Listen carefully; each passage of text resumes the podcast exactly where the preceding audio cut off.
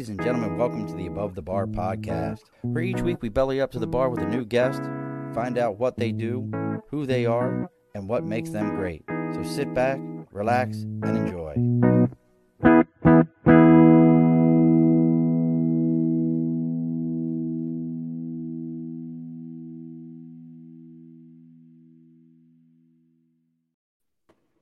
All righty, folks. Welcome back to the Above the Bar podcast. It's your host, Sean.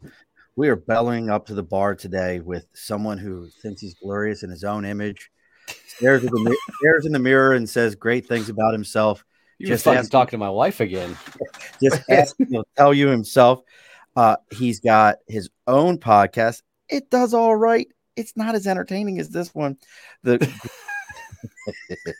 Well, it's gonna be like that, is it? Oh, it's going to be like it. So I told everyone uh, in our, we're all, and I, we'll get into this in a minute. So we've got Mr. Donnie Boivin, who hit, is the head, and I'll, I'll let Kevin know. He said, you said you were in charge of it all.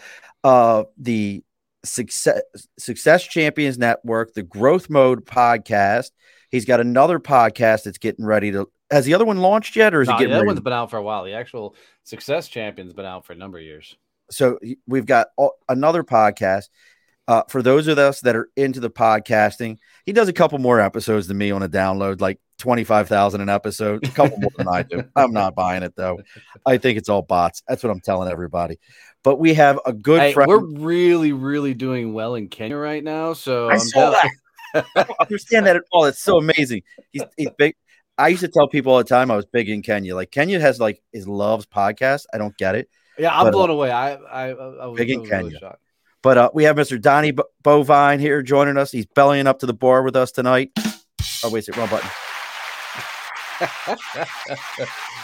Oh, He's the only guy I know that actually has that sound effect in his pocket when he walks into rooms, so For that sure. every so that he walks in, he's like, "Uh, can I get an espresso?"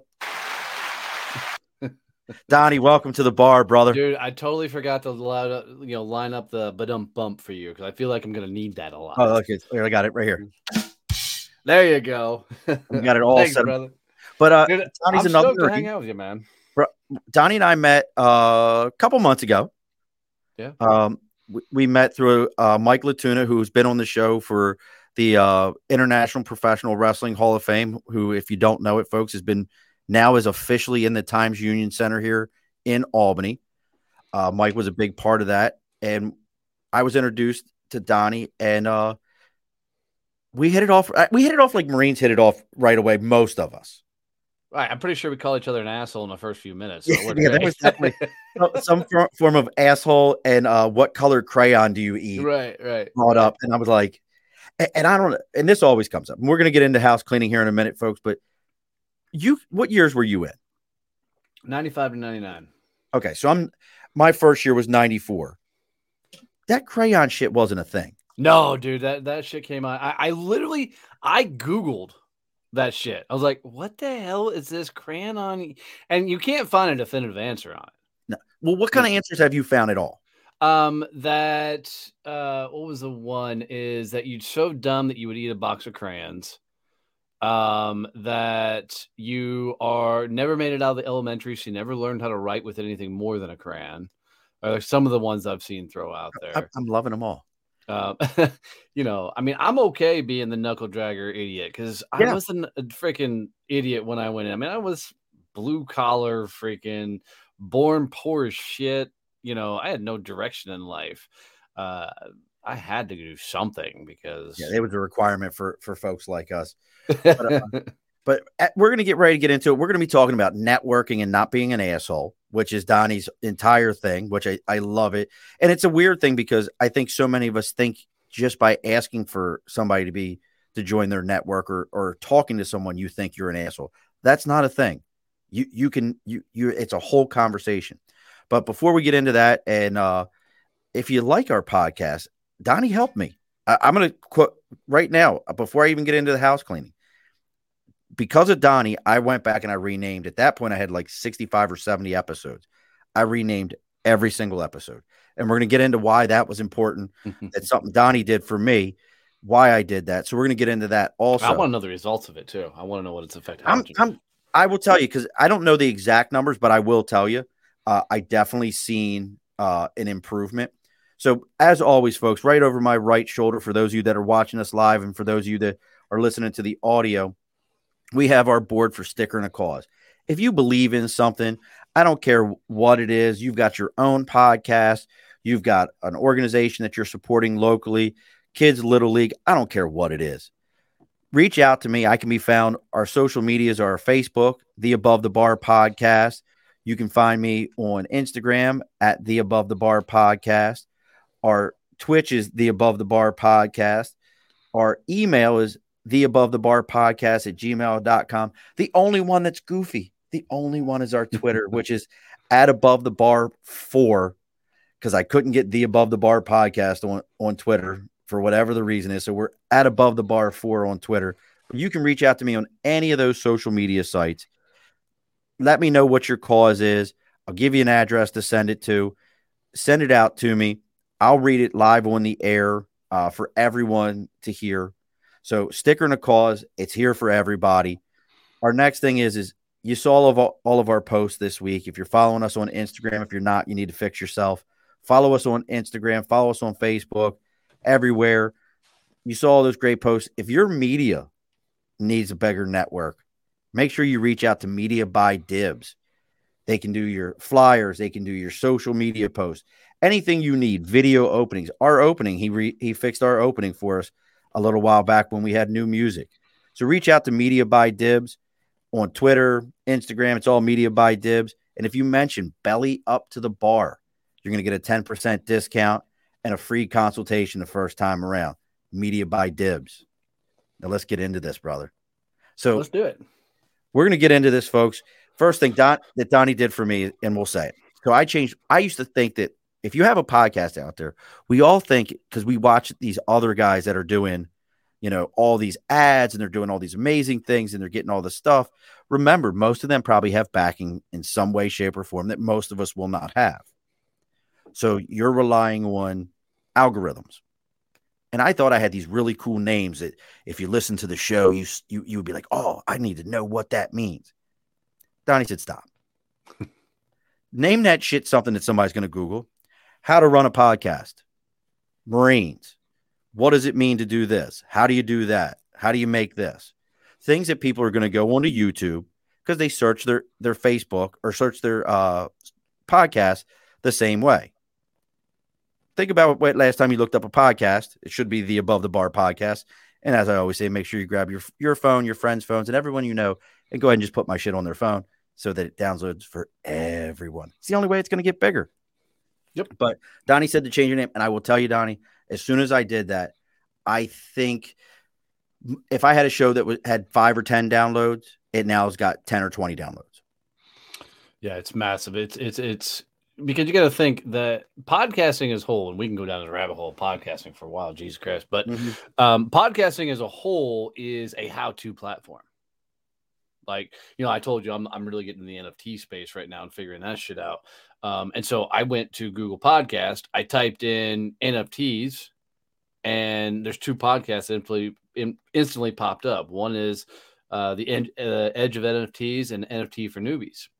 So I, I listened to them both, both great content. But the funny fucking thing about uh, NFT for newbies is I'm in the second episode. I'm like, God, that dude's voice sounds familiar.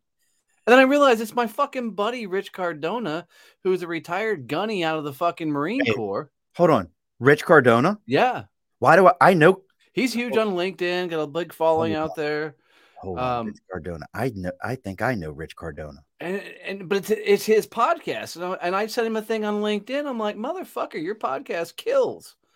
And so I, I'm I'm devouring it because he really breaks down NFTs. I'm not going to go into NFTs yeah. are, but if you're really well, tell people what an NFT is if they don't know, at least give them that. So an NFT is a way to digitally own, like if you did a piece of artwork. So so if you own a piece, you're trying to sell art um, it's a way to sell it online and an alternative method to selling it versus selling it out of a shop or something along those lines. And there's some cool ways to make money um, from it. But if they really want to know, go listen to NFT for you know uh, uh, NFT for beginners Rich Cardona and Heather Parody, who's another great gal. Um, and they'll take you through. And it's so funny because they're they're such newbies at it as they're building it out. They're fucking things up. I mean, the Ethereum, which is one of the big coins. I mean, yes. she's like three episodes in, and she's like Ether uh, Ethereum, and she's not even good. And Rich is like, you realize it's Ethereum, right? And she's like, really? You know, so it's it's such done by beginners and newbies. They break things down just fucking Big Bird style. But that my point of all that is podcast is a how-to platform. So when people are looking for content, so we, we're working on trying to figure out how we NFT our books coming up. You know, so I'm trying doing a lot of research, and you know, so uh, just like YouTube, people go to podcast land and they type in "How right. do I X," and somebody's done a podcast on it. Uh, it's it's a pretty fascinating thing to to wrap your head around. Um, but you know, most people start a podcast because they think that's going to be the thing that you know sits into the stratosphere because right. they got something to say, and they don't realize that they're fucking nobody, and they better be playing a really long fucking game when it comes to you know podcast. Well, we're this is episode ninety or ninety one. So I've been doing this since June of last year. I have, and I, and look, folks, I, I will bust Donnie Stones all day long, have no doubt about it. Um, and it's, but he's doing 25,000 downloads an episode. I'm doing 2,500 total. and, and, and I'm proud of this, and I'm always going to be proud of it because that means 2,500 times somebody said, I want to hear Murph talk. I want to hear him run his face and I find it interesting. But you know, podcasting, and, and I want to kind of combine the two. You know, in in the name of this episode, I said, you know, how to podcast. You know, how to be successful at it. The first thing I'm going to tell you the the secret, and I'll see if Donnie agrees with me or not, is uh, don't expect to be successful anytime soon. I agree with that. I um, there's other things I think are more more important, but but I agree with that. Don't and I but I I always feel like if you think that way, and I did it, um, I've talked about this. Well, I think I talked about it with Brian, uh, Brian Merrill, who was on last week. Another another service member, another successful small business person. And I don't believe any business is small. It if it's paying my bills, that bitch ain't small. right. Um, but keep in mind, him and I talked about it. You know, one of the first things I, I thought, you know, I reached out to uh, somebody who I knew had a successful business and I said, Hey, you want to sponsor me? And he was very kind to me. He could have just been like, I'm going to ignore you. But he was very kind to me. And he said, Come talk to me when you do a thousand in six months if you're doing a thousand downloads an episode. Smart guy. And he was kind to me and he explained it to me. Folks, I do about 20 to 30 if I'm on a good week. This is a, a big, long game. So, but part of it, I have a, an amazing network. And that's what Donnie has come up with, and I want him to talk about what is what he means when he says that how to network without being an asshole. And I have, and, and it really kind of resonates with me because in my line of work, my day work, networking is everything in my world. Whether I'm doing my day job, whether it's podcasting, and I say to somebody, and, and, and I've said it to Donnie, hey, if you know somebody that you think will be a good guest on my show, let me know. Introduce me. That's networking. Oh, don't so, worry. I'm throwing Kevin at you next. Well, I've already got Kevin lined up. I've got Kevin lined up, and then I've got one lined up with you and Kevin. Oh shit! Look at this go. You didn't realize that, right? Um, I do now. God, he sent you a message. Fuck, dude. If you uh, if, if, if you saw how many freaking conversations and shit that I have going on a regular basis, this is why if it's not on my calendar, don't exist. You know, uh, dude, literally uh, tonight, another guy said, Hey, are you ready for our interview at seven o'clock tonight? I'm like, Yeah, no. He's like, What do you mean, no? I'm like, Fucker, that's not on my calendar. He's like, We've been scheduled for a couple weeks. I'm like, You never sent me a calendar invite to set that thing up. I said, You know, so uh, we're gonna have to figure it out. So we reschedule it for February. But, um, you know, uh, but, you know, here's here's a funny thing is I've sold hundreds of millions of dollars over the years um, from HVAC franchises to commercial printing. And my last career was with an organization called uh, Sandler uh, Training, which is a sales training organization. And, um, you know, sales is a bitch, right? I mean, it's a grind, it's brutal. You've literally got to not give a shit what people think about you. You mean you got to turn off the noise and you got to put food on the table, right? So, so, you know, I grew up in the cold call world. And, you know, I literally one day while selling commercial printing, I'm like, fuck, man, there's got to be an easier way to do this. And you know there's got to be something else that will work and that's when i found networking. Um, and uh, i tried a lot of your traditional networking type groups you know your chambers your rotaries the bnis you know all those things. And i was selling commercial printing where my average sale was you know 50 to, to a quarter of a million dollars. And you know uh, these little bitty places weren't gonna fucking get me there, you know. Um, so I quickly, you know, back in the day, started forming my groups of people that were going after the same size of business and everything. And admittedly, when I first started out, I'm like, I'm bringing people to the groups, and these motherfuckers better bring me business. And so I, I literally looked at all these people and saw them almost like they had a target on their chest. What are you drinking, by the way?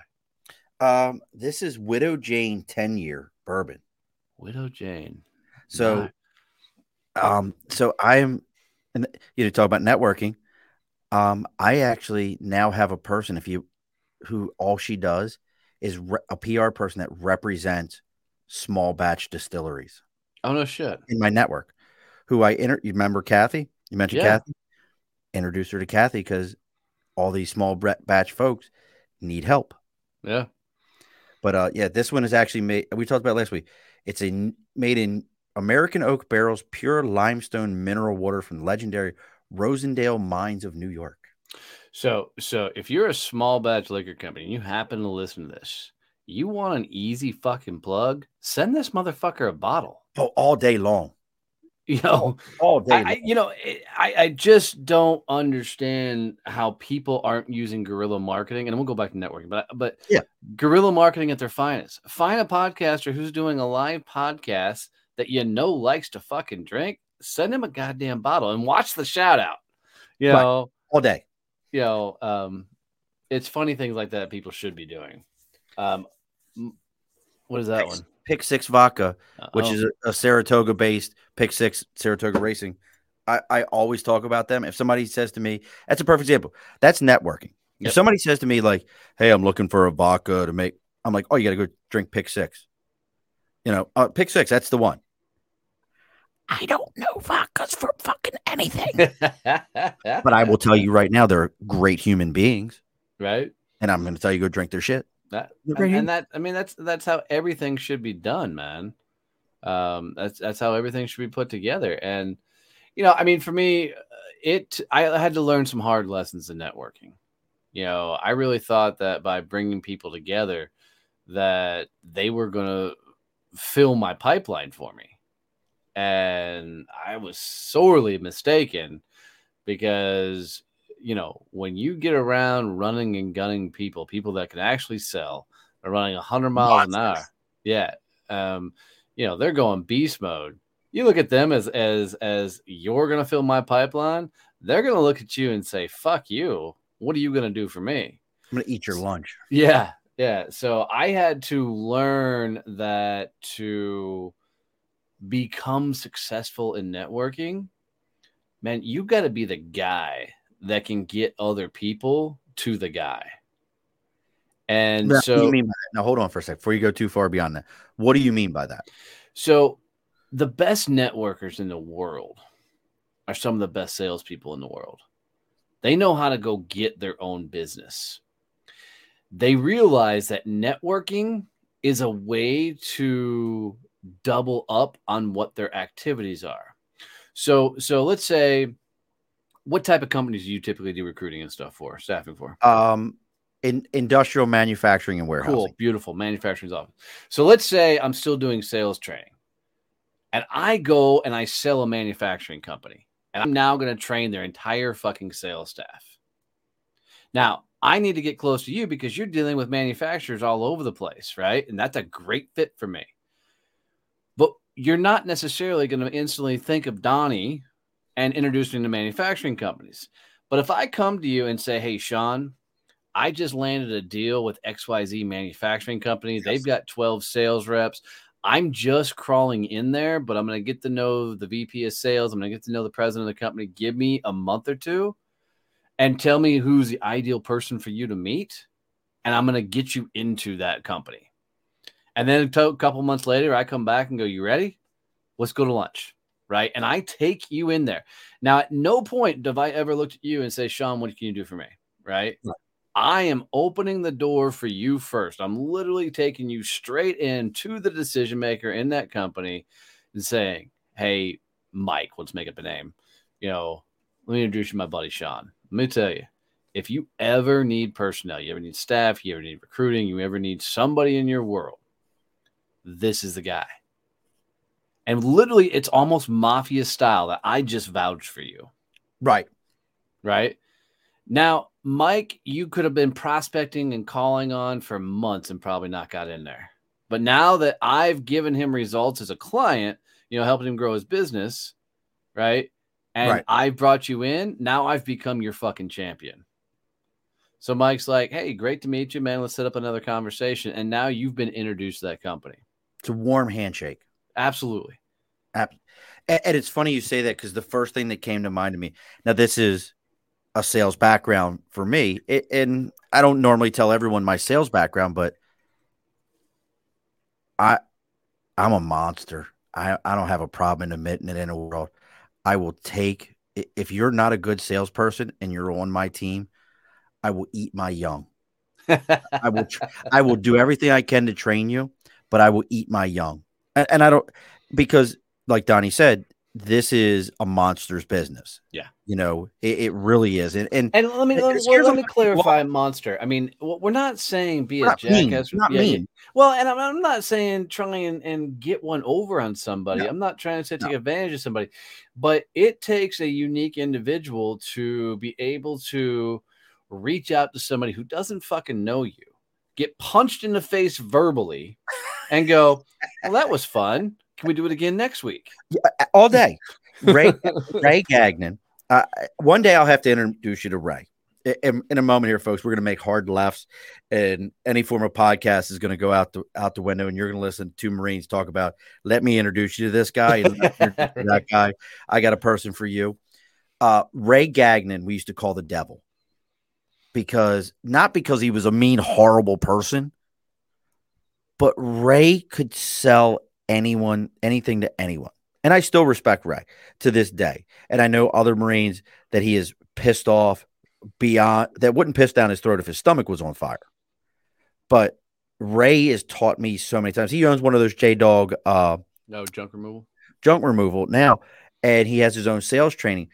But that's a perfect example of a guy who um networking, sales, that I used to watch that guy and just go, fuck, I'm I suck at my job. and I was a recruiter of the year. And I would watch that guy and go, I, fuck, I don't know what I'm doing. Right. And, and that's what that's actually my goal in in when I recruit and when I when I sell is to look at somebody and go, You're so damn good. I don't know what I'm doing. I need to learn more. Yeah. I need to I learn. Mean, I mean that, that that's how I learned sales was um, so you um, weren't formally trained. Like I'm formally trained. No, no. I mean, uh, I never even knew sales training was a thing. Somebody loves your sweaters, by the way. it's, dibs. it's Dibs, man. Dibs loves the sweater. That's awesome. Oh, dibs and bits. I love it. Um, but freaking uh, oh, on freaking uh Stitch too, or Twitch. I mean, Switch. Twitch, yeah, badass, badass. Um, oh, but um, you know, for me, how I learned sales was I this is a fun story. So I was hired out from behind the bar to really get my first big boy freaking sales job, right? And I was hired into a unique situation. Um, streaming that's awesome. Um, and freaking I love reading comments and shit. But oh yeah, um, you know, when I was hired, I I really had no sales manager. Um, I had you know um you know, Dibs, let's talk, brother. We can talk. Shit, throw your sales questions up, man. We'll answer that shit live yeah, right now. I love it. Hell yeah. I have to tell you, finish your story because I want to tell you a story about today. Sure. So, so I literally had no training. So she literally gave gave me a, a computer and a phone and said, "Figure it out." so my first sale really ever was to my own mom, and I sold her a set of business cards, and my own mom beat me up on fucking price. She's like, "Yeah, I'm it. not paying that." I'm like, what do you mean? I'm not, mom. I need to do. I need to figure this shit out. She goes, well, here, here's your first lesson. Here's your first I'm lesson. not paying that price. and my mom's the sweetest, most kindest, gentle-hearted lady in oh, the world. So That's how um, it came to the purse strings. Yeah. So what the first thing that I I did to figure out sales is I found the most successful sales guy in the company, and said, all right, what the fuck did you do?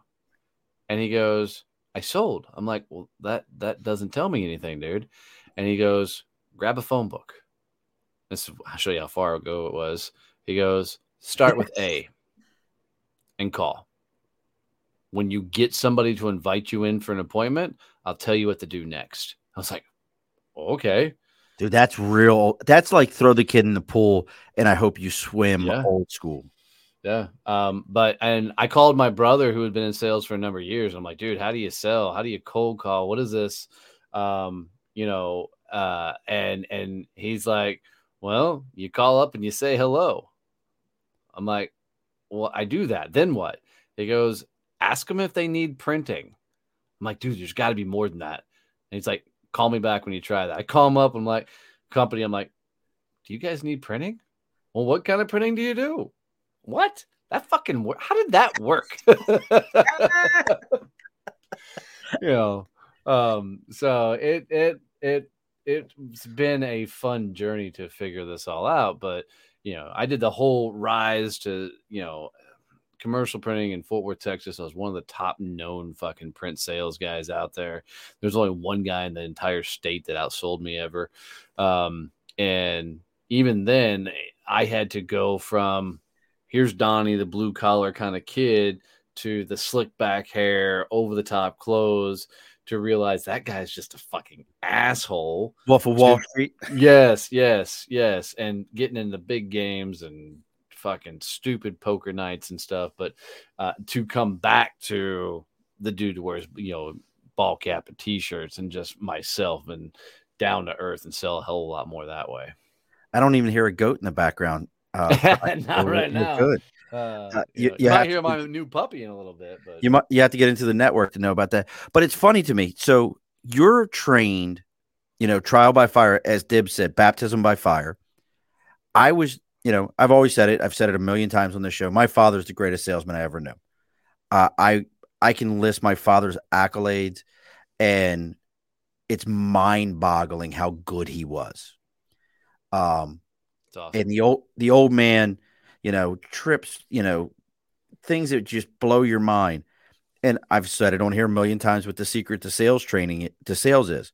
But I'm formally trained where you're trial by fire.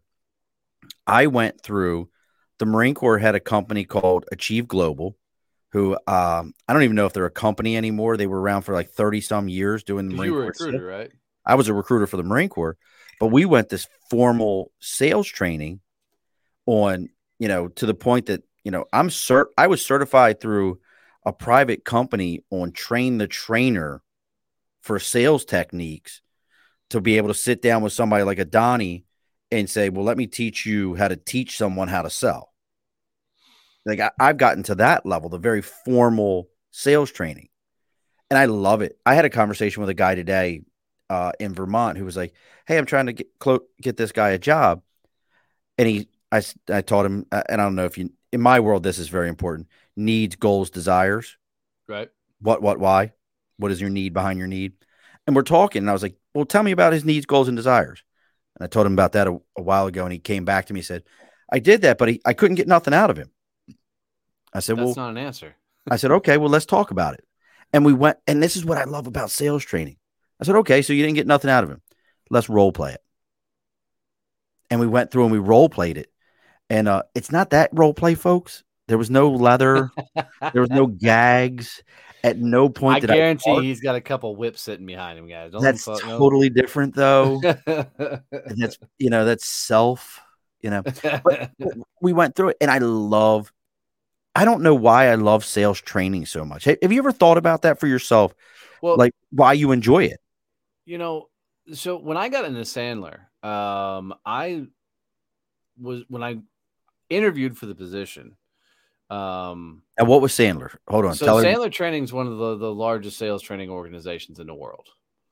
So I'm, you know, I didn't get into sales training. I didn't get formally trained in sales until I was 14 years in.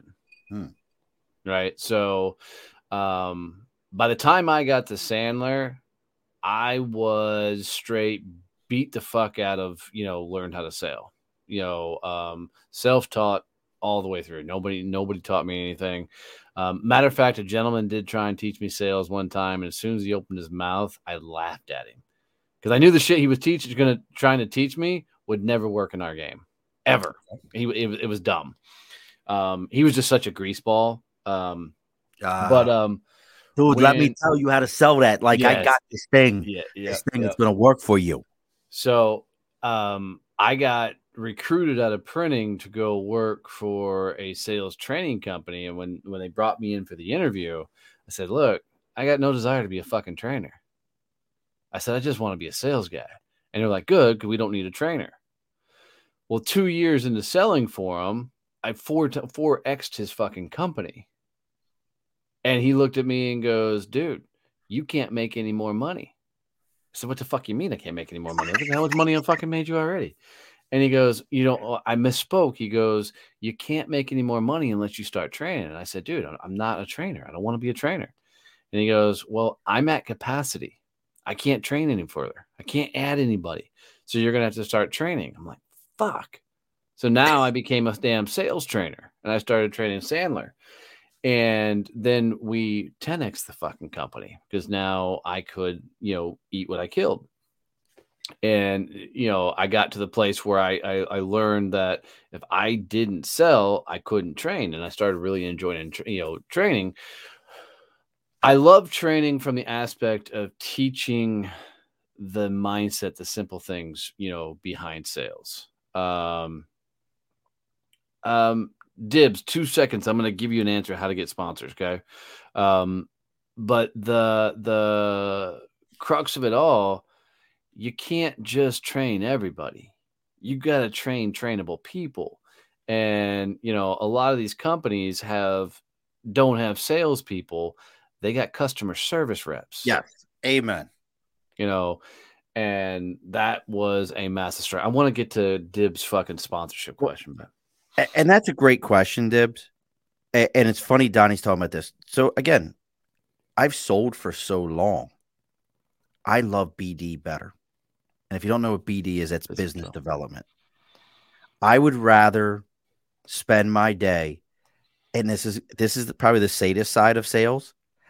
As Donnie said, I would rather get punched in the face all day long doing BD, and that was a big thing that I I learned from uh, Master Guns Ray Gagnon was if you're not being told no, you're not doing your job. Yeah, and and that's I, am going to let Donnie give you an answer there, Dibs but it's going to be my answer. If you're not being told no, then you're not asking enough people. Yeah. But what do you think, Donnie? Yeah, and the question no, was, I, I 100% agree with that. I mean, trying to get sponsors for for so to give the it's really it's, it's really stupid simple to get sponsors. Um, and, and here here's how. So the first sponsor I ever get got was literally a guest on my show, and when I interviewed her, um, you know, she had a really cool company, great story, come from, you know, kind of an entrepreneur family. And, but she built a multi million dollar corporation, you know, from nothing. And I was her first podcast she was ever on. So it was really, really cool to be able to tell her story and me being me and i didn't know about what sponsorships looked like really. I didn't know how it all set up. I just knew that people talked about getting sponsors for your show.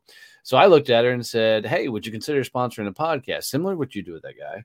And she goes well what does that look like? I said well i will you know do a live commercial for you every you know episode of the show and we'll talk about you your company and see what happens. She goes would that cost me and I said, 500 bucks a month. I just pulled a number completely out of my ass. I had no idea. Right. and she goes, okay, let's do that. And then I went, fuck, I should have asked for a thousand. Um, right. So, and you know, she was a sponsor for many, many years. Um, but the the the trick with it, Dibs, is is really go find your biggest fans of your show. Like the people that are just totally into what you do and let them know because a lot of people don't know that they can sponsor podcasts right? So go teach them that this is an option. And I would start off your first podcast, get your hosting fees taken care of. Like, you know, all my podcasts are on captivate.fm. And if you're not doing Captivate, you are playing the fucking game wrong.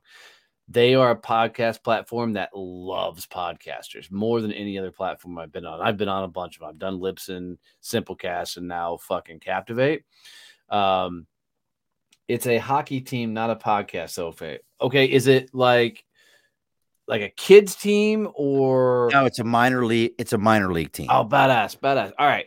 So here's the first way you start getting sponsors, man. Cool, semi-pro, beautiful. Um, is you go find companies that have sales teams and the likes, and you walk up and say, "Hey, I'd love to put your sign up in the back of the stadium." right? So people can see it every damn time, every week. Here's what we're going to do is if you will pay a small fee, small fee, I'll give you X amount of tickets to a game and you make it look like a trade. So small money trade to get the sponsor. You get that first one that will say yes to small money. And I'm talking 100 bucks a month, something stupid small and get their their sign up in the stadium, something give them or just tickets to the game. You'll fuck them and announce them at the game. As soon as you get that one that will pay small money, and basically you're just trading them for tickets, okay, um, to the to give them the tickets to the game. Then you use them as fucking leverage. You start calling up everybody and say, "Hey, you know, I just got John Smith HVAC company to sponsor." And this is some of the things we're doing for them. These are some of the options we can do for you. Like, would you like to be on Silicon Center Ice? I'm doing their offering season tickets and spots on social media advertising during the game. I just secured someone for 250 Monday. Fucking beautiful. Yeah, now use yeah, use that as fucking leverage, dude. So call up other people and go, man, let me tell you what we just did for John. And leverage it because people want to be a part of the cool club. So make the cool club a place for them to freaking hang out. So, and now what I would do is say, hey, why don't you come to a game? And then with this sponsor that's paying you 250 a month, while you're at the game, make a big deal about that sponsor. Like show that sponsor off you know, at the announcements go, hey, just so you guys know, if you look at X section XYZ, you'll see XYZ spot. And the, the other person that you're courting to be your sponsor is like, fuck, for 250 bucks, that dude's getting announced, getting talked about. He's meeting the fucking players. All right, let me come play this game. And it's an ego stroke because you only sponsor a fucking hockey team to stroke your ego. Right. So, uh, you know, so go play to the ego. So go find your wealth management companies. Go find your your your gunslingers that are that are hungry and they'll throw money at you. But you got to wine and dine those guys a little bit. And think blue collar dibs. Yeah. Yeah. And yes. I, yes. I will tell you in when I think about those kind of things, reach out to your your company, your big HVAC company in the area your heating plumbing company in the area. Those are the guys that, you know, are willing to they're all they're sports guys. They grew up with sports.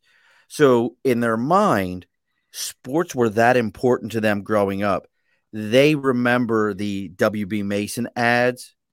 Uh, I've been looking for construction companies and stuff, and companies that love to support being there. You, yeah. you know what, Dibs? You know what I would hundred percent do if I were you I would start a podcast all about your hockey team. Yeah. Oh. And then oh. I would go fucking interview all these motherfucking people that run businesses that geek out on hockey and do nothing but talk hockey with your prospects. That's it. Because now you're interviewing them, cheap mic setup, you don't need anything fucking fancy. And now you call up these construction companies and you tell everybody you're looking for, you know, CEOs of companies that used to play hockey.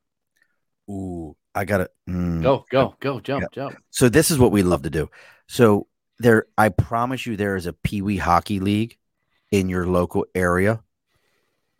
If they've been on the ice, or you get them to like at halftime to play a Pee Wee hockey game, you know, you know, just a quick game. In that conversation with the hockey coach, find out what the parents do for a living. Yeah, dude, seriously. I promise you, if you find out that the parents, because hockey is hockey to me is like rugby and and soccer in England. If you ever go in England, they talk to you about uh, soccer is a what is it? A hooligan sport played by rich men, and rugby is a rich man sport played by hooligans. Hooligans, yeah. and, and hockey is that way in the states. Hockey is a rich man's sport. You go find those parents and start saying, "Hey, yeah, by the way, bring your kids, yeah, to a game," and you start sponsoring those kids those kids have parents who have money, who have construction companies, who have those businesses. Well, and imagine if you had a podcast um, and stay away from Vetrepreneur Tribe. Yeah, yeah. That that place is shit show.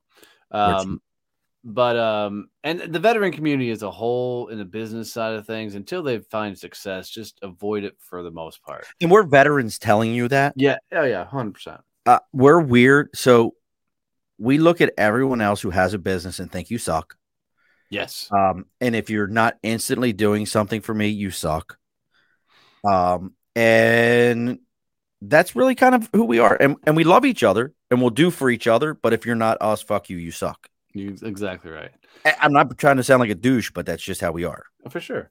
You know, but yeah, I love this kid's idea and getting to know their parents because now let's say you just do even if the fucking Facebook Live, not even a formal podcast, and you're like, look, why don't we come and you talk about we'll talk about your you know your company what you do. We're just going to do it at the rink. So let me give you a behind the scenes fucking tour of the rink and and you know come hang out. We'll do a thing. We'll talk about your company. We'll promote the shit out of your company. And now you get a captive audience that at the end you're like, you know, what if we could do this more regular and we put your logo up in the freaking thing, yada yada yada, and you get a captive audience. Uh, you know, promoting sports teams, you've got to get fucking full on guerrilla style with this shit you know, because people don't always understand, you know, the value of having their logo promoted at each game, getting talked about and whatnot. So you got to get fucking wicked. There's a guy here in Fort Worth, Texas, with me, Anthony, um, that helped uh, start up the uh, shit. What's the Fort Worth soccer team? Oh, I forget. Um, but the the Fort Worth got a you know a, a MLB soccer team. Okay. And you know, um, he helped start it, get all, but you know, this dude started a thing called uh oh my wife must be getting home, you're gonna hear the dogs. Um, but start got a thing where it's called um like a hundred men who give a damn or some shit. And he just started this fucking after hours networking thing where he brings a hundred dudes in, you pay a hundred bucks to come to this thing, and they'll do it at different craft breweries or whatnot. And the hundred bucks goes into a raffle, and 50% of it goes to, or yeah, 50% goes to one charity and the other 50% goes to another charity. So oh, that's like, amazing. And so he brings all these people in that can afford to drop $100 to be at an event, highlights a couple of nonprofits. But on the underlying thing, he was telling everybody about the fucking soccer team. And so he was building awareness for the fo- soccer team by bringing all these fucking that's people together. Genius right? So, so this is what I'm talking about. To to really do a sports team, you got to get fucking straight up gorilla with this stuff. Well, and that's the other thing about it is, is you know, I think if I was doing a, a sports team, me personally, and I'll tell you my thoughts on it is, I want to know what my numbers are average game, and then being able to explain to my client that, hey, look, even if you're a small semi-pro and you're getting 500 people a game, maybe it's it's, it's 500 people a game being able to explain to my my client that hey look your logo is going to be in the face of 500 people for x amount of hours that they're going to see it they're going to hear it they're going to understand it. What other form of media or entertainment can you pull that off in and for the money that you could do this with? That would be my that would be my angle. I would take the angle of let's look at it if you do a commercial you may get a hundred people a thousand ten thousand people for 30 seconds. I'm going to give you 500 people for an hour staring at your logo. Who can do that? Right. That- and then shut the hell up. Dibs here's the other great secret of sales. Don't Shut the fuck up. shut the fuck up. Oh god i can't even begin to explain to you how many times I, I look at people and go so what do you think about that and i wait i love the uncomfortable of the room let me ask that question i got to ask you that question don how much do you love the uncomfortable question when you ask it and then don't say shit how much do you love it I I love the squirm, oh, i love it but for me, I love the follow up to whatever they fix they're fixing to say. Right? Because because when you shut up after you ask a question, right? Um, they're going to take a second and then they're going to throw an answer at you, which I, I I love that, right? But for me, whatever they ask, I'm always going to hit them with, really, why? oh. And then I'm going to shut up again because that second pause, that second pause is money. Oh, I love it. Folks, Yeah. if you're just joining us, I, I see five. We got five people watching right now. James Shear, thank you for the love, brother.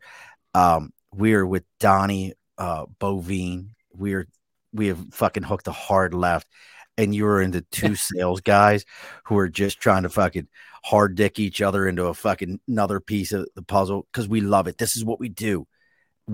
I'm I promise you, I'm working with a guy right now. Donnie, I, if you were still in the game for the copier stuff, I would already have found a job for you where you're going to make a million dollars because I've got an old school sales guy I work with around here. He's in his probably mid 50s who, like, old school brother, like, we'll talk after the show. And when I say, like, we're not quite at, um, what is, what did we, I talked to somebody the other day. We're not quite madmen, Mm. but we ain't far off from it.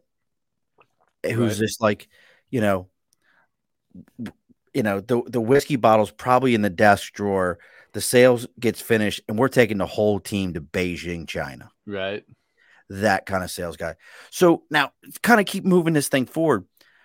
Your whole thing is networking without being an asshole. And, and, and Dibs, I'm not cutting you off, brother. I need to get you into SCN. That's Success Champions Network, sure. folks. If you if you really want a network thing, if you've ever done BNI, BNI is fine. Like, but BNI, you're gonna have three guys that sell insurance, two guys that do uh, financial planning, a house mom who's selling curtains, and an Avon lady, and you're trying to figure out what how you guys are all going to work together. And it's nothing against BNI, but I, I couldn't do it. Yep. I will tell you right now, one of the nice things about SCN Success Champions Network is there's one person that does what you do. Yep. There's one person that's involved in it. Um, you will until your chapter gets to 10, you have to fucking look at Donnie. God. you were waiting this entire episode to play that fucking sound. Let me go ahead. and talk. Okay. but you, you know, but it, but the other side to it is, is it, and I, I mess with Donnie, but you do have Donnie. You have access to him. You have access to other salespeople. Uh, in in my group, there are folks in there that I would reach out to in a heartbeat when I have questions for sales, and I know what I'm doing most days. And Dibs, when we meet later this month, dude, I'm gonna make you cry. That's that's my goal to see if I can completely make you cry. He's, he's a little chub, he's a chubby marine now, so me hard. Um, but get into uh, and and, and look, I love Success Champions. Next week we have Christine Smith, which I would love. I'm gonna have to introduce you to Christine Smith. Okay. Christine Smith in the Albany area is a network ninja. Oh, I think I actually know her. Ne- Ripple Effects. Yes, yeah, yeah, I know Christine. Fucking, she, fucking she's actually- beast. I love Christine. dude, she's yeah, a ninja. She's yeah, a fucking love her. We But- we have a lot of a commonality when it comes to networking and shit. Oh. She's fucking good people. so so tell everybody what you mean because because people are worried about they everybody thinks just asking somebody in a networking question makes them an asshole Yeah. So so what does that mean yeah. So here's the thing: is is networking is about opening doors for others. I truly believe that success is found when you can connect one person to the exact person they need to meet. I mean, go back to the earlier scenario. Like, if I can get Sean straight into the decision maker of a manufacturing company that would be looking to hire a bunch of people in the next year, Sean's going to fucking love me. But I don't give a shit if he loves me or not. right? I believe in the universal law that if I do enough good shit in the world, the fucking universe is gonna take care of me. I don't I don't need to give the gain bullshit. I literally just want to open fucking doors for other people. And the, the, the cool thing about that is when you open doors for others, dude, you are so top of mind for that person. Like I set goals every week to make sure I do X amount of introductions and X amount of referrals. And to give a legit referral, is extremely hard to do because it means you got to go find people that are actively looking for the services of another individual. You can make introductions all day long, you know, to people. That's like, a great point.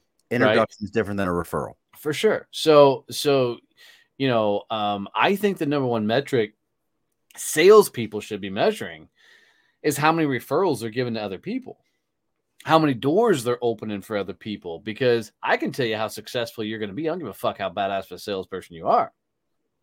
If you're not opening doors for others, you're doing a transactional game.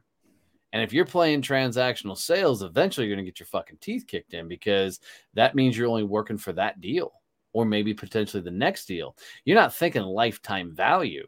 Right. So imagine if you look at your number one fucking client and said, Who the fuck do you need to meet? And then you spend your entire fucking week going to find people that would help them in their business. Imagine doing that for your number one client where you go and say, Hey, I've got two people that are legitimately looking for your services. Dude, that client never ain't ever going to leave you. Right. Right. No. You're building life. And so, so for me, the entire philosophy of networking is literally building other people's businesses. And that philosophy is what we allowed me to build the foundation for Success Champions Networking. And now 46 chapters across the US get ready to open up in Canada. You know, but it comes down to, you know, the idea that if you get a bunch of motherfuckers together that understand this concept of opening doors for each other, dude, it goes beast mode. Because now you got real salespeople that are doing tons of conversations every week you're top of mind for them because you're constantly opening doors for them right? They're top of mind for you and uh that's uh, that's big nate. That's what big up nate? He, he, doesn't know how to play fantasy football big nate. Don't worry nate. Somebody got to wear the fucking tutu when they lose. Um but but dude yeah man at the end of the day man it, it life revolves. I mean zig ziglar said it best you help enough people get what they want, you'll get what you want. And that's that's the entire philosophy of everything we're doing. And you know, when you build a culture of GSDs, these get shit done people that are proactively growing their companies and doing the shit, um, you know, life is good. Life is really, really good. Shaking my head. yep.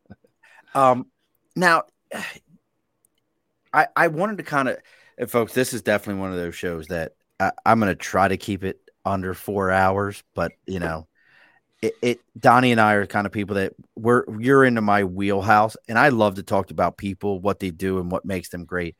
But you brought we've brought up the term salesperson, and I I understand Hollywood has changed your mind that mm. a salesperson wears a seersucker suit, a shiny shirt, hair slicked back, shoes that cost more than your car does, at least one tooth has a bling to it. All the other shit that Hollywood has told you that a salesperson is. Your dad was a salesperson. Your mom was a salesperson. Your neighbor was a salesperson. All a salesperson means is somebody that has a goods or service that they think you would benefit from. Guess who? What? You all with an Amazon account, you've been sold on the idea that Amazon is a better deal from a salesperson whether it was your neighbor who told you I have an Amazon account and this was a great idea and it's it benefits me, they are a salesperson and they sold you on the idea of having an Amazon account. Yeah, for sure. You know, I mean, for me, sales is nothing more than a conversation, right? It's a conversation that typically happens between two people that naturally has a fucking outcome. Ah, Rich. He's a good fucking dude. We just connected. Nice. Um, you know, but I mean, at the end of the day, people get so hung up over this idea of got to sell something. Man, if sales is done right, you don't have to overcome objections. You don't have to fucking do these hard close shit. You just go have real conversations. I mean, for me, when, when you have a proper sales call, you sit across from a motherfucker, and by the time you get to the end, they're like, fucking, oh my God, this was the most killer conversation I've ever have how do I get more of what you do? Or how do I get involved in your world? What's it look like? They're asking you how to move forward, right? Not this stupid shit that has been taught nowadays of, well, you got to get one over on them. The, they're my money's in their pocket, you know. The fucking stupid ass Grant Cardone shit. That guy's a fucking idiot. Who um, I don't even know who that is. Uh, don't no worries. Um, but it's it's the idea of going and having genuine, real conversations with motherfuckers that really gets to the heart of the matter. You know, back when I was doing sales training, you know, I take these young bucks along for on sales calls, and on the way to the sales call, just be you. That's it, Herb. Just be you. Um, freaking uh, on the way to these sales calls you know, I'd be talking to these young guys, girls, and they would be in fun, loose, having a great conversation, talking about family. Then we pull up to the building we're going in, and it's like they do this Jekyll and Hyde, right? Yep, totally. They they would just get stoic. And I would, being a sales trainer, I would go along as the sales guy in training. It's how I snuck into a sales call. So I'd go help them actually coach later and they'd be in their sales call and they'd be completely bombing it, right? And I'm not going to bail them out because I need they need the experience of fucking it up, right? And they would look at me and go, Donnie, what you think? And I'm like, I'm just a sales guy in training. I, I don't know anything here, right? and we get in the car and they were like, Why the fuck didn't you bail me out? I'm like, You don't learn anything from me bailing you out. But I'm like, What the hell happened? You know, on the way to the call, we were fun, jovial, and everything else. As soon as we get out of the fucking car, you became this shyster fucking greaseball salesperson. Dude, people buy from fucking people, right? You're not talking about this transaction. You're talking about lifetime value. How can you keep these people around for fucking years? I mean, my clients end up becoming family fucking friends that we do fishing trips together, hunting trips together. You know, this isn't about getting their money. This is about creating such a strong relationship that they want to stick around with you forever. I've been in weddings of clients, you know. I mean, it's it's you need to pour into these people, but most people are so so inundated with the commission. I heard somebody coin this phrase that I fucking love. They got such commission breath. right. right? That they just fumble the fuck over all their words and they're trying so hard not to be a greaseball salesperson that all they do is come across like a greaseball salesperson. It's funny. Now now my I told you my old man was the greatest salesperson I ever knew. And I told you I was formally trained. And I'm, I'm curious of your feelings on this. Now I was formally trained. You're not going to hurt my feelings. My father passed away a couple years ago. He won't hear this. Um, my father always used to say to me, You can sell anything to anyone as long as they think they're getting a deal. Doesn't matter what you're what you're presenting to them. And, and if you go back and think about anything you've ever done, I talked to Brian about this. If you think about anything you've ever bought a day in your life, if Donnie bought a truck and I bought a truck, now I'm going to buy American. I'm buying Nissan. He's probably buying a Ford. Um, um, you have to go back and research that. It's a research joke. Um, but the reality of it is, if we we had the same vehicle, if I said, "Hey, I paid forty thousand for my truck," and Donnie said, "Well, I paid thirty nine, you know what the first words out of my mouth are going to be? When I bought mine, it was the best deal I could get.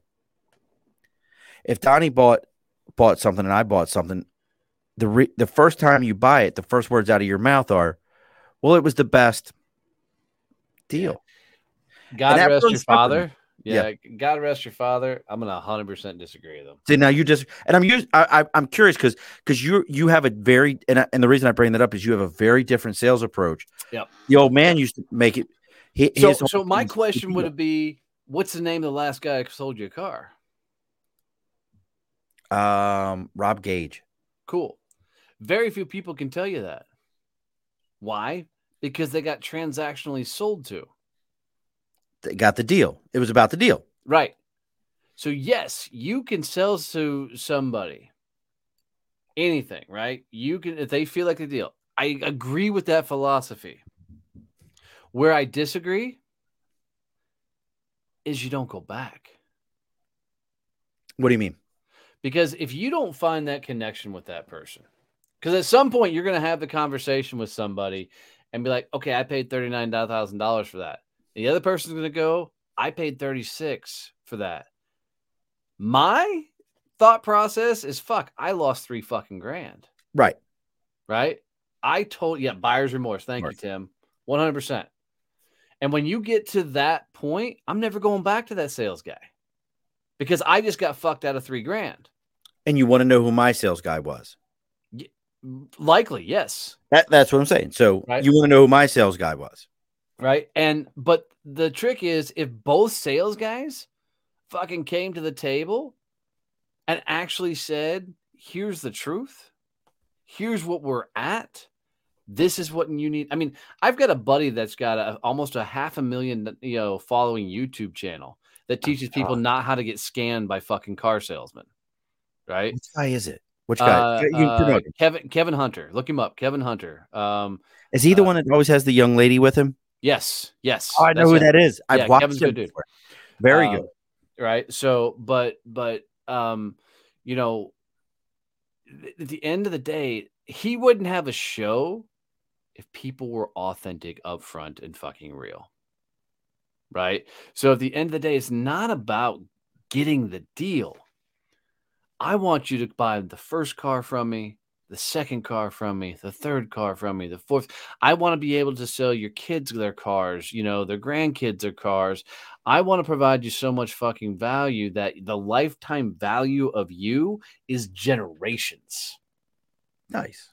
And if I get the deal at the moment, I lose the generations because and inevitably that sale is built on fucking quicksand because somebody's gonna always come along with a better fucking deal.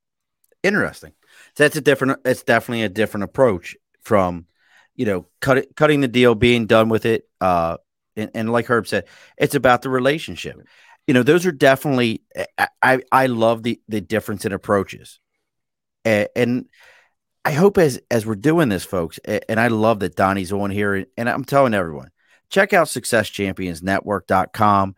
Look and see what it is. There's 46 chapters across across the US. There's an A chapter now. That's the Canadian one. It's just the A chapter. A chapter. A. Um, we're just gonna call them the A chapter. But you know, I love that. Yeah, let Matt know. So a, a um, you know, or you can call it the Strange Brew chapter. Yeah, right you know but but it's it's definitely a difference in approach um whether it's and, and i guess see i was brought up on that you know making sure people know they're getting the best deal i was brought up on that mentality and it's just very very different uh and, and herb's absolutely right it works with podcasts also you know hey you know are you building a relationship that's why i love streamyard I would net. I've tried the other stuff out yep, there. That's why I love Streamyard. Is you know we're sitting here, Donnie and I, and we're having a conversation. But those of you that are with us right now, you're part of the conversation. You're part of the interaction. For those of you that listen to this on the the podcast version of it, I thank you. I love you all because that's the time that you have with us. Please make sure you're making comments on everything, and I'll always answer your comments. But StreamYard's great because it builds that relationship. Uh, and, and yes, Herb, if it wasn't for Herb, I wouldn't be on StreamYard. The background that you're seeing, if you're watching the StreamYard, Herb built that for me. Um, the little pieces at the bottom, that's all Herb. You see the see the earplug podcast network. And I'm gonna say it, and he may not like it.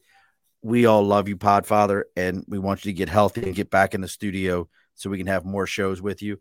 Uh, Tim, one of my bosses once said, Tim, I want you to go out today on your first day of sales, but I want you, Don't but I you. don't want you to sell. I want you to go make friends. What a difference. What so we're get, we're getting we're getting Sean hooked on phonics so he can learn how to fucking yeah, read. fucking read. read, read it 'cause- look, I, I got that Baltimore education. I can shoot a motherfucker with a gun sideways. Wait. I can't say shit. I, I think we just showed our age with the hooked on phonics, by the way. Oh god, that Uh, might be it. Well, Baltimore used to have billboards all over the place. Baltimore, the city that reads. oh, uh, Oh, God. not well. No, Um, can- shouldn't Baltimore be the city that riots?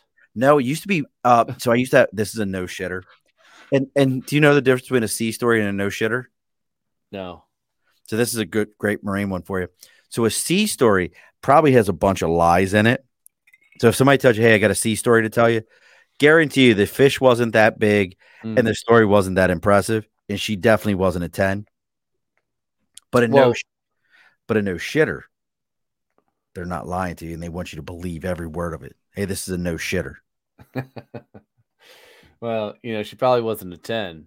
She was a 2 at 10. She just happened at to be a 10 at 2. yeah, this is definitely true. But you know, so when I was in uh when I used to live in Baltimore, I actually used to have a t shirt that had a 357 Magnum on it.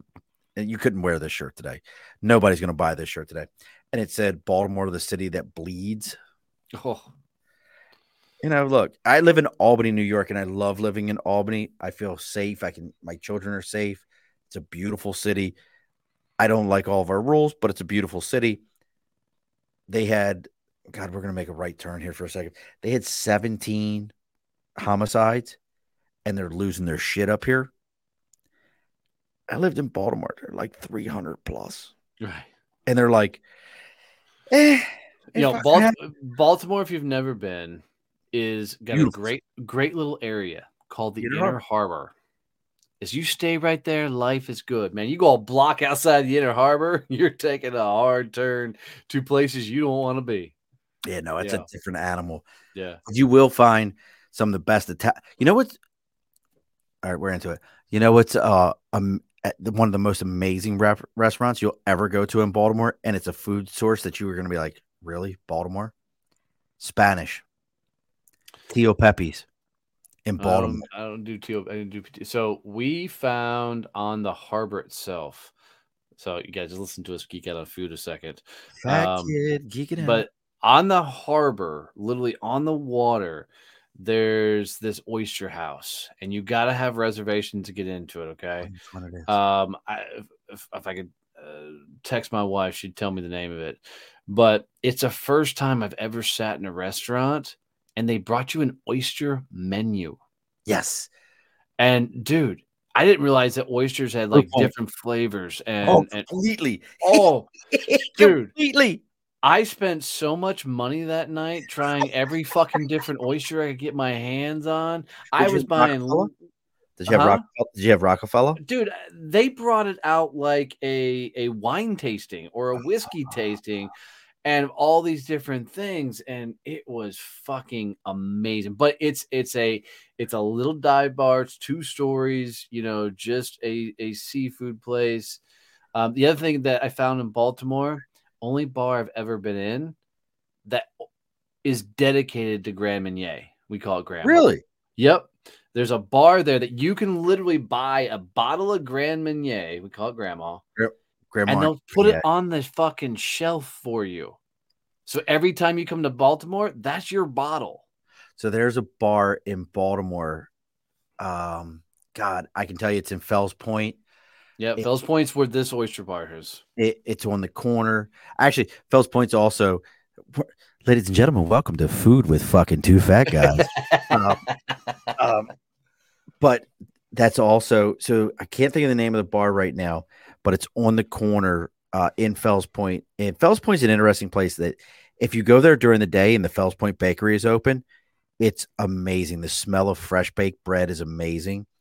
Um, but then there's a bar on the corner. I can see it, but it was the only place I've ever been to that all their liquor bottles are on tap to include like schnapps, like 99 bananas Oh wow. Um, and then you have high tops which is on the other corner which is in the square but then you have the Bop, which is brick oven pizza, and the Bop actually makes a dessert pizza, which is amazing.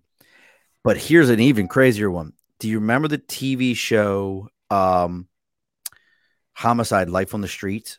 No. So that is was it a TV show back in the 90s, early 2000s where they were all about, you know, crime in Baltimore and I still will always stand by that Homicide Life on the Streets and the show The Wire and The Corner are why my city is all jacked up like it is only because they felt like they needed to live up to the image. Right. I thoroughly believe that. Like people are like, "Hey, TV says we're fucked up, so we might as well just be fucked up then," because it wasn't like that as a kid. Um, but across that was Bertha's Mussels. Do you like mussels? I do. I do. I do. There's a bar called Bertha's Mussels. That's all they serve is beer and Bertha's Mussels. Oh, and you get damn. a T-shirt that says "Eat Bertha's Mussels." That's awesome. And in the TV show Homicide: Life on the Streets, one of the characters buys a bar. He buys Bertha's Mussels. Oh no shit! and if you go to Baltimore at the end of the block, they used to show this um, the police headquarters, the, the station they were in. It's actually one of the firehouses at the end of the block in Fells Point. Oh, that's awesome. well, if, if, we're gonna go that route, let's go another hard fucking turn. So, if you ever seen the show Walker Texas Ranger? Absolutely, yeah. Right. The original one, not the new one. Not the original one. The original one with fucking uh, Chuck Norris. So that's filmed at a bar called the White Elephant Saloon in the Stockyards. Okay. One of my uh, early jobs uh, when I came back from Texas from selling franchises in St. Louis was I was the door guy at White Elephant Saloon CDs. Like a bouncer. Yep. So um the and so I you know we always had to answer the questions about the show and everything. It was kind of fun. There's a country singer named Cody Jinks. And he's got the song uh, um, I'm not the devil you think that I am, and he's he's the one of the first independent artists that never went the label that hit number one on all the charts. Um, it's really really fucking cool. But Cody taught me how to wait tables at a Bennigan restaurant, and then he was bar- yep he was bartending uh, at the White Elephant Saloon when I was a door guy, and one of the freaking singers didn't show up that night and Jason, who was the manager, is like, fuck what I'm going to do. And Cody's like, I got my guitar in the truck. And, you know, Nikki, who's another friend of mine, she's like, well, go get your guitar. Motherfucker sat on a bar stool and played acoustic all night. In a Bennigan's. No, no, no. This was at the White Elephant. Sorry. Oh, okay. Was, I, thought yeah, this was at a Bennigan. Yeah, so, no, no.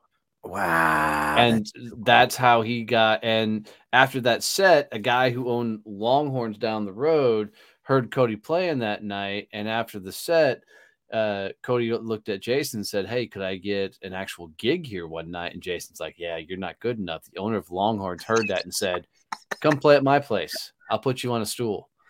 And that's how Cody got his first entry into freaking singing country singing. And now he's one of the biggest names in the world, you know, are up and coming in that world, um, so cool. doing that. But there, have you seen Yellowstone, that show?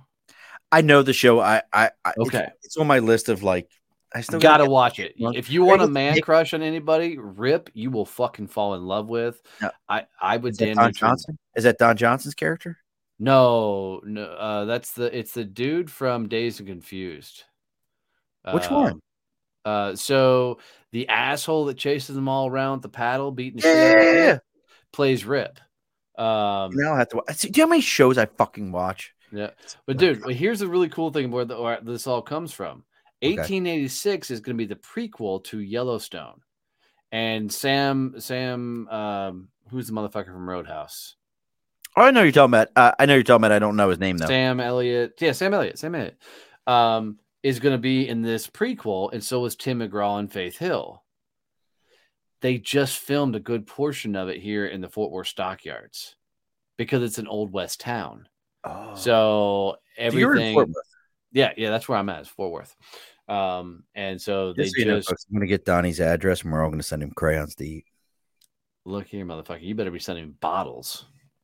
Um, you know, but yeah, so my old stomping grounds, they literally came in and brought in like uh, hundreds loads of dump trucks and turned this into back into an old dirt roads Wow. and everything because it's it's the only place in, in the U.S. that has a downtown area that's still set up like an old western town. You got That's hitch cool. and post. Yeah, it's a really cool tourist trap. See, Yeah. that's that's going on here in the Albany area. So Troy, New York. You know Uncle Sam? Yep. That's Troy, New York. Oh, So- like the actual dude came from The, there. the real Uncle Sam is from Troy, New York. He's buried here in Troy, New York. Um, which is it's a very interesting area. So HBO just finished filming um some Victorian show because they do the Victorian stroll down here and all kinds of stuff. So HBO just finished film, filming something down in this area, and and it's interesting. You know, there's another example for you, Debs, or whoever's still listening. Find out what's going on in your community, and see how you can you can tie into it. Yeah. because people want to do those things. Yep. People want to be part of those things. You know, Donnie and I. You know, look, Donnie and I are guys that you're going to drop us into somewhere with 50 cents in our pocket and a pen and a piece of paper. I'm going to get a fucking job. Right. I'm, I'm going to, I'm, I'm going to make money. Yeah, dude. Anybody ever tells me they're looking for a job drives me fucking nuts. Everybody's hiring for fucking sales. I don't give a shit. Everybody. And, and it's funny is because, you know, to kind of, we're going to get ready to, to close up the bar here in a minute. Uh, Donnie's got a, like a goat to sh- goat to milk or some shit. And Well, I'm glad you got the milk because it didn't sound like you were saying milk for a second. Yeah. well, I used to know a master sergeant that had a bunch of goats and he would do goat milk cheese. Goat, goat You- cheese. Yep. Dude, have you ever had goat milk cheesecake? Oh, I don't know if I've had that. But we, we we do a lot of goat cheese and stuff, but Bro, listen to me. It will fucking change your life. This dude used to sell cheesecakes that were only like this, like a like six inch cheesecakes, and they were made with goat milk at like 10 bucks a pop. And would be and he was doing it on base. that was even better. He was he was doing it on a mint. Oh, he was like he was selling out every time, like, and it was like a crack deal. People would be like, "Hey, Master Gun, you got that cheesecake? Master Gun, you got that cheesecake, right?" But you know, we're guys that are gonna gonna make this happen. We're always gonna gonna find it. But I want everyone to, to take a moment, look up Growth Mode podcast. What days does that come out there, Donnie? Um, so new episode comes out every Thursday. So every Uh, Thursday, so tomorrow. Yep. So, and it's uh, me and Kevin Snow, who's my chief operations officer, and we talk everything: sales, business development, growing and scaling your business. Um, and you know, th- we've we just upgraded the format of the show, so we'll always throw a topic out there. So every episode, we start off with a story that relates to the topic, um, you know, whatever we're talking about, and then we put a post out in our Facebook group, private Facebook group for all the members of Success Champions Networking, and we ask them, you know, what is your question regarding uh, this topic, and we then read that topic live on the air, giving them some exposure, and then Kevin and I answer it, um, and we always What's finish this week's up. question? What's this week's question? Uh, so hold on, I'll tell you. Uh, So remember, it's adding members to your podcast, right?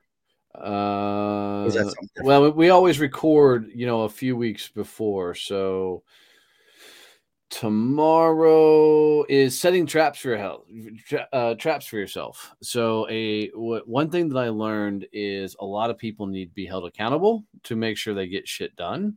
So a trap is something that you put out there to the world and let them know you're going to do something. So we talk very specifically what it looks like to say you're going to do something and let the world hold you accountable. So, like, uh, launch a new course for your company, or you'll do 100 days of Facebook Lives. Um, you know, I've had somebody recently said, I will, you know, bring on 10 new clients by a certain date, or I'll shut down my company. Right. Um, it's extremes because a lot of people aren't self motivated. They're not money motivated. They're not, you know, overly driven. So you've got to set a massive fucking freak out because uh, you You're know, okay with shit. You're okay Yeah. with that. Yeah, like yeah, you're okay with somebody saying, "Hey, I've got by you know June first 10 new clients or I'm shutting this whole fucking thing down. You Yep. don't think that that's too extreme. Nope. And and here's why. The people that are setting those type of things have spent their entire lifetime with good enough. They spent the entire journey of this world being okay with being okay. If you're that person that has only gotten so far in life because you've always gotten just okay with it, just good enough, whatever, you've got to do something so extreme. So the fear of her shutting down her business scares the fuck out of her more versus doing all the new business development reach outs and everything. So, and when she tells other people that she's going to do this or shut down her business, it's such an extreme allow amount of fucking accountability that you can't help but do the things you need to do. And the way I learned this was a guy once upon a time looked at his daughter and said, If I close one deal a week for the next year, I'll take you to Disney World. And every Friday, his daughter would look at him and go, Dad, did you close a deal? Yes, I did, honey. I closed a deal this week. Wow. One week, he looked at his daughter and said, Honey, I'm sorry. I didn't get a deal done this week. And she melted, right? Completely cried, freaked out. And he said, Honey, hold on. And he went and crammed the phones, did everything else, and sold a deal. And he never missed anything more. So the idea of traps is setting something that's such a scary accountability. I don't know Um, if I could do that. Oh, dude. I really don't know if I could do that. A- And I know I'm good at what I do. Well, let me ask you: Are you motivated by fear and success or success? And there's an easy test to Yeah. figure that out. What's the test? Okay, when you close a deal, you bring on a new client. Mhm. Is the first thought process one of two answers? First thought process: Do you want to instantly go get a deal, or do you go, "That's done"? I don't. If I give you an answer that says it, you'll have to determine my answer for me. When I close a deal, I dance. Okay, what's the next action? I go and I go and try to find them somebody to, to fill that place. Like so for me with with staffing. So the minute Okay. I close a deal, I, I I actually will stand in my office Different question. and, and I shake my shoulders and then I go, now I got to go find them a person. Cool. What motivates you more, looking at your bank account or looking at your investment portfolio? Bank account. Okay. You're motivated more by fear. So, Now now tell me how that how that works. Is we're, we're the bar's staying open, motherfuckers. Because I'm curious. Help me yeah, out here. so so here's the real thing: the people that go, the deal's done, and go work on it, that type of thing, they are energized more by desperation. Like if you looked at next month and you had no business coming in, you'd be like, "Fuck it, I'm gonna go find a shit ton of business." Mhm.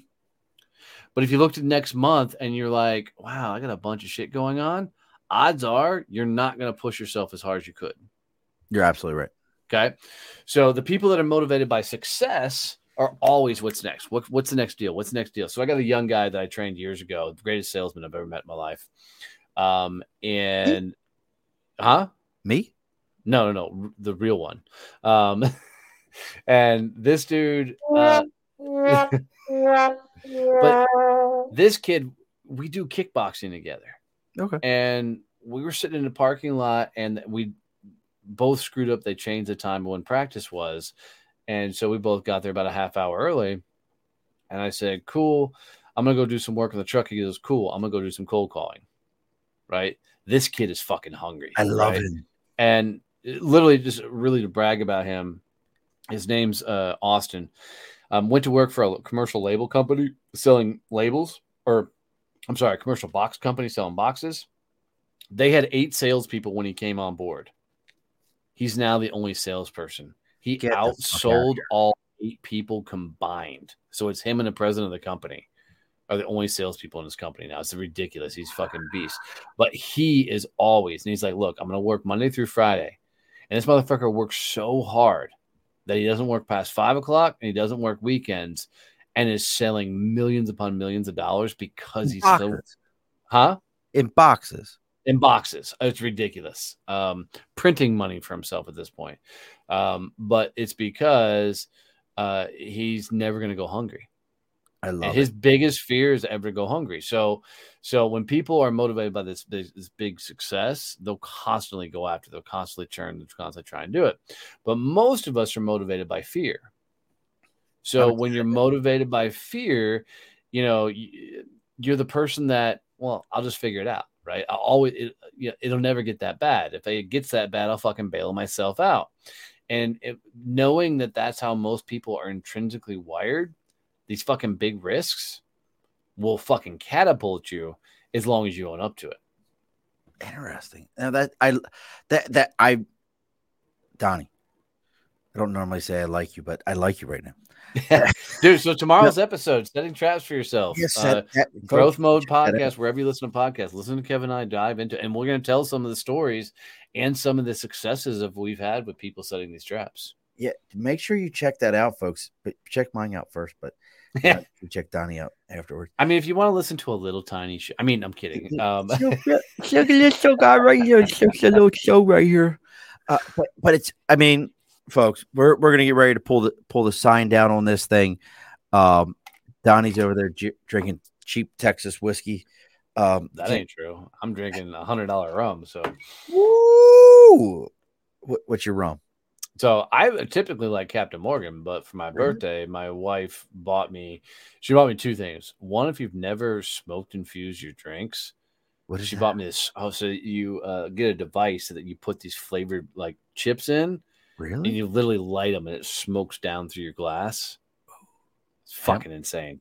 Hemp So, so uh, you can take a bad whiskey and turn it into a good whiskey really quick. um, so uh, for our 15th wedding anniversary this year, she bought me a freaking hundred dollar bottle of rum and this freaking smoke infuser. So I'll sit That's down there. Oh, it's and you're like a kid in a candy store lighting this fucking thing up, watch the smoke just go through your glass and just sit. Best rum I've ever had is a brand called Tartuga. Tartuga is really, really good. That's the best rum I've ever had was Tartuga, and it was a white rum. I See, like I'm not big on white rum, but um, there is oh, it's a black bottle with um, bamboo. Bamboo is one of my favorites. Never heard of that one. Um, uh, really good rum. Um, but yeah, I'm a rum drinker. Well, I'll I'll look for your rum if we have it here. If you can find me a bottle of Heavens Hill bourbon, Heavens Hill bourbon. Heavens Hill Blue I Label. can find you like Buffalo Trace and shit all day long. that's hard to find right now. That's Not that's- here. Uh, what? It's funny that you can find it because I was just actually when, it, like here, I'll tell you how big the uh the liquor store up here is. You know the uh the people who have the the TV show for the uh, fish tanks. Yeah. They've got like four or five of their fish tanks in there in this uh liquor store. So I'll tell you, you know how how you know massive this store is. And I was in there the other day, and I'm like, "Hey, I'm looking for a bottle of Heaven's Hill." The guy goes, "We only get certain allocations for it. Uh, I haven't gotten it in a while. It's a blue label. It's not expensive. It's probably about 35 40 dollars a bottle, brother. Um, if you're a bur- if you if it's a bourbon, like Buffalo Trace is great. I saw a bottle of Buffalo Trace the other day, six thousand dollar bottle. That's so stupid, dude.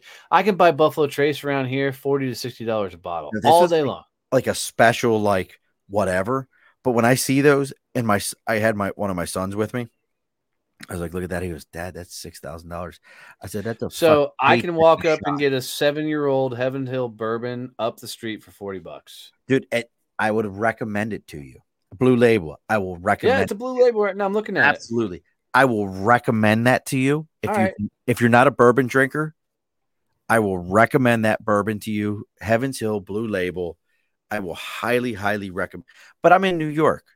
I- Right, right. it's you know distance wise it, it's a whole thing but look we're gonna get ready to pull pull the close sign here on the on the above the bar podcast uh donnie brother uh, we've known each other for a couple of months um i would actually probably put you out with gasoline i really appre- i'm kidding Hey, let me do one quick thing for you. Yes, for please. you, seriously, guys. If you've hung out with us this long, you're still listening to the show, and you've got any value out of this, do Sean the greatest favor. And I mean, I really mean this.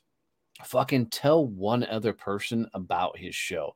Being a fellow podcaster, there's nothing more cool than when somebody says, Hey, I shared your show with a friend, um, and they fucking love it, and they subscribe and they join in.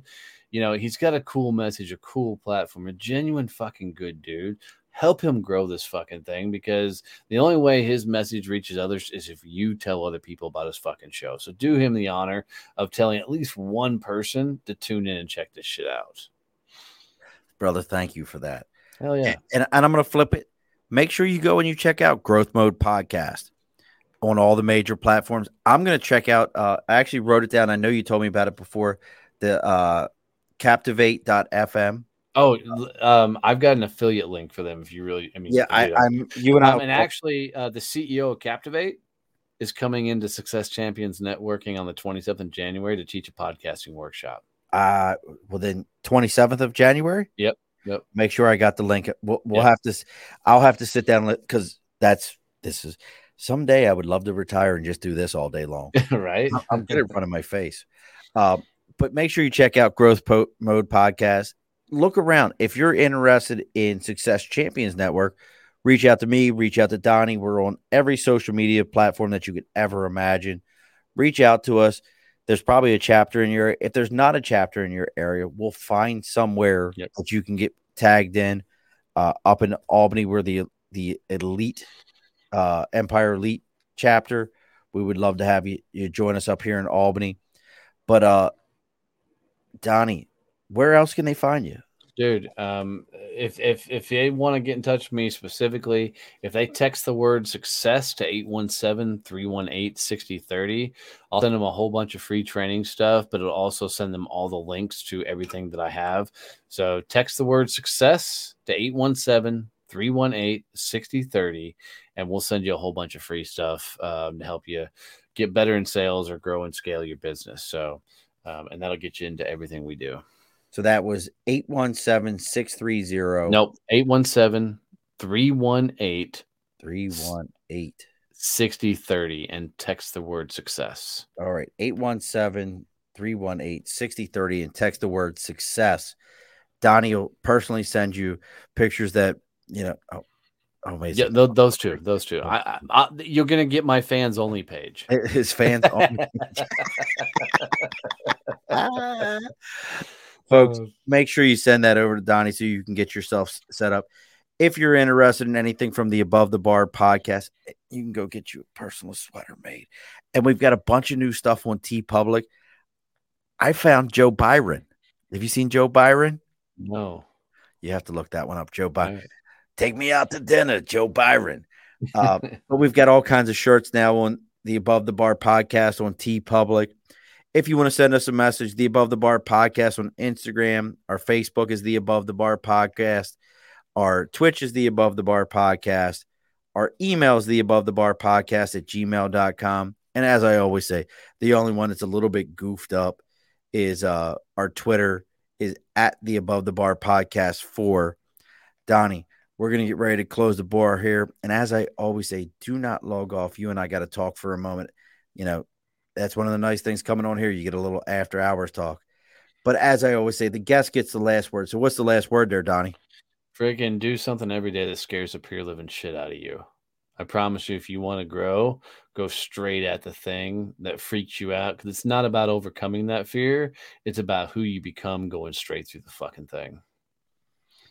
All righty, folks. Be sure to push a stool in. This has been an Earplug Podcast presentation. Found on earplugpodcast.com, iTunes, SoundCloud, and wherever your favorite podcasts are found.